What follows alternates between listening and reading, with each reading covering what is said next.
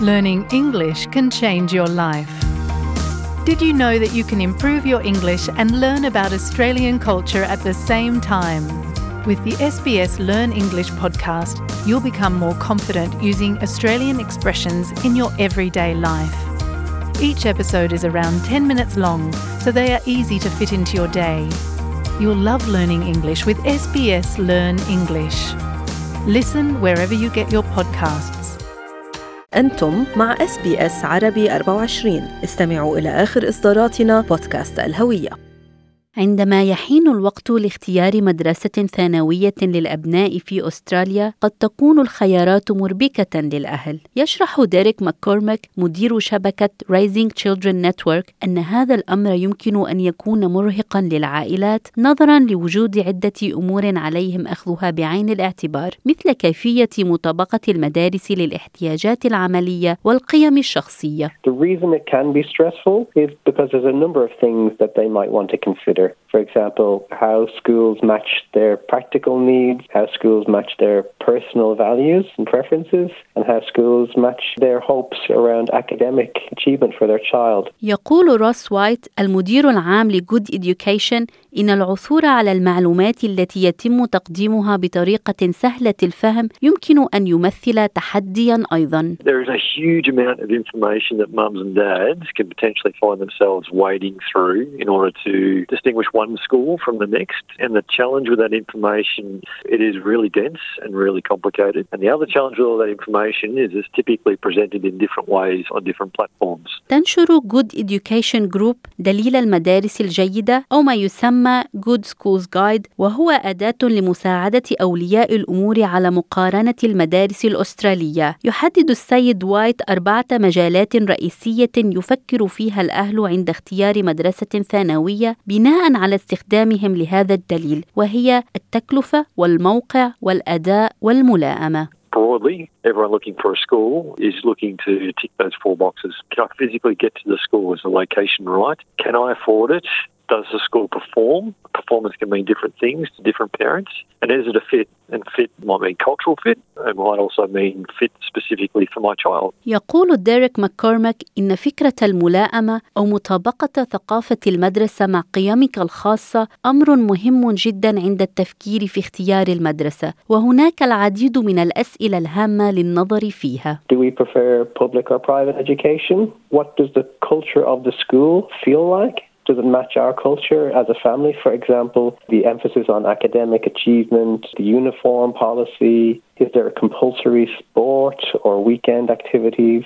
A family might like for different family members to go to the same school. قد يرغب الأهل أيضا في أخذ التعليم الديني بعين الاعتبار وما إذا كان ذلك مهم لهم كما قد تؤثر اهتمامات الطفل على قرار الأهل كرغبتهم بالبقاء مع أصدقائهم أو اهتمامهم بالنشاطات الإضافية خارج نطاق المنهاج الدراسي. One important factor, of course, is children might have interests, extracurricular activities, or most importantly, friends and connections that mean that they would like to go to a particular school. And that's one of the things that parents would really have to consider listening to and talking with their child about those things that matter to the child. تنقسم المدارس الثانوية الأسترالية إلى ثلاث قطاعات حكومية وكاثوليكية ومستقلة. تختار العديد من العائلات إرسال أطفالهم إلى المدرسة الثانوية الحكومية المحلية. تستطيع تحديد المدرسة الحكومية في منطقة التسجيل الخاصة بك من خلال بحث سريع عبر الإنترنت.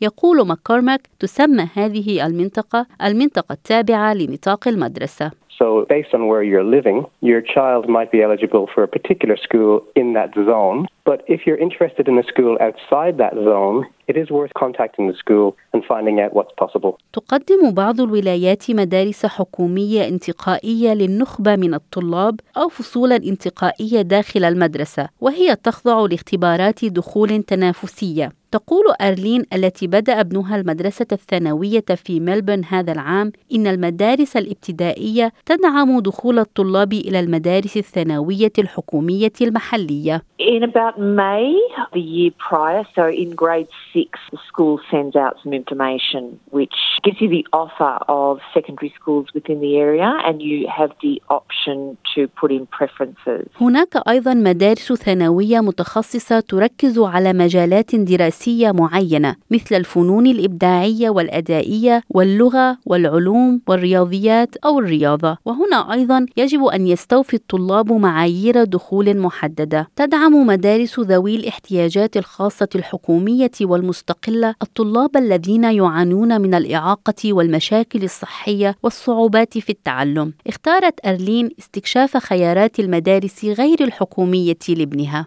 Were looking at the best possible school that we could reasonably afford within the best proximity to our current location. So it was a combination of location and the best that you can do with what you can afford. تفرض المدارس المستقلة رسوما أعلى من المدارس الكاثوليكية حيث تتفاوت التكاليف بين المدارس أما المدارس الحكومية فهي تطلب مساهمات طوعية من الأهل. تصنف بعض الأدوات عبر الإنترنت مثل دليل المدارس الأسترالية وموقع My School المدارس الأسترالية حسب معايير البحث مثل النوع أو الموقع أو الدين أو المدارس ذات الجنس الواحد أو المختلطة. كما يمكنك أيضا العثور على بيانات حول الأداء الأكاديمي لهذه المدارس. يقول روس وايت يقدم دليل المدارس الجيدة معلومات إضافية بلغة إنجليزية بسيطة. Any school that's open to normal standard enrolment is presented on the Good Schools Guide website, and every school has the opportunity to curate their own profile so that they can add things like extracurricular activities or additional information about their campuses that you won't get anywhere else. The other element that we offer is a schools compared function. So a simple way to line up multiple schools side by side so you can make really simple comparisons. يقول السيد ماكورماك إن هناك العديد من العوامل المتداخلة المهمة للعائلات إلى جانب مقارنة النتائج الأكاديمية للمدرسة.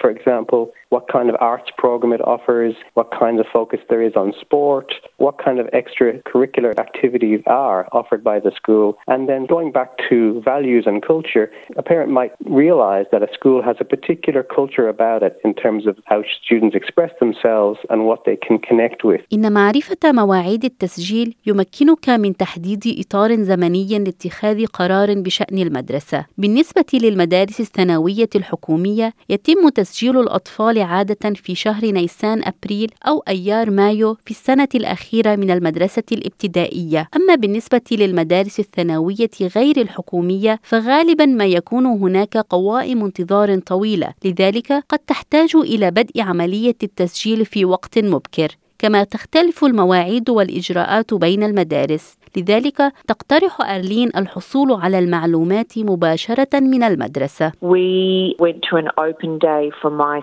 son's high school, and that's where we made our decision and picked up the enrolment forms that way. But you can also go onto the website of each school and fill out an enrolment form that way. هذا التقرير من إعداد ميليسا كومباغنوني وربا منصور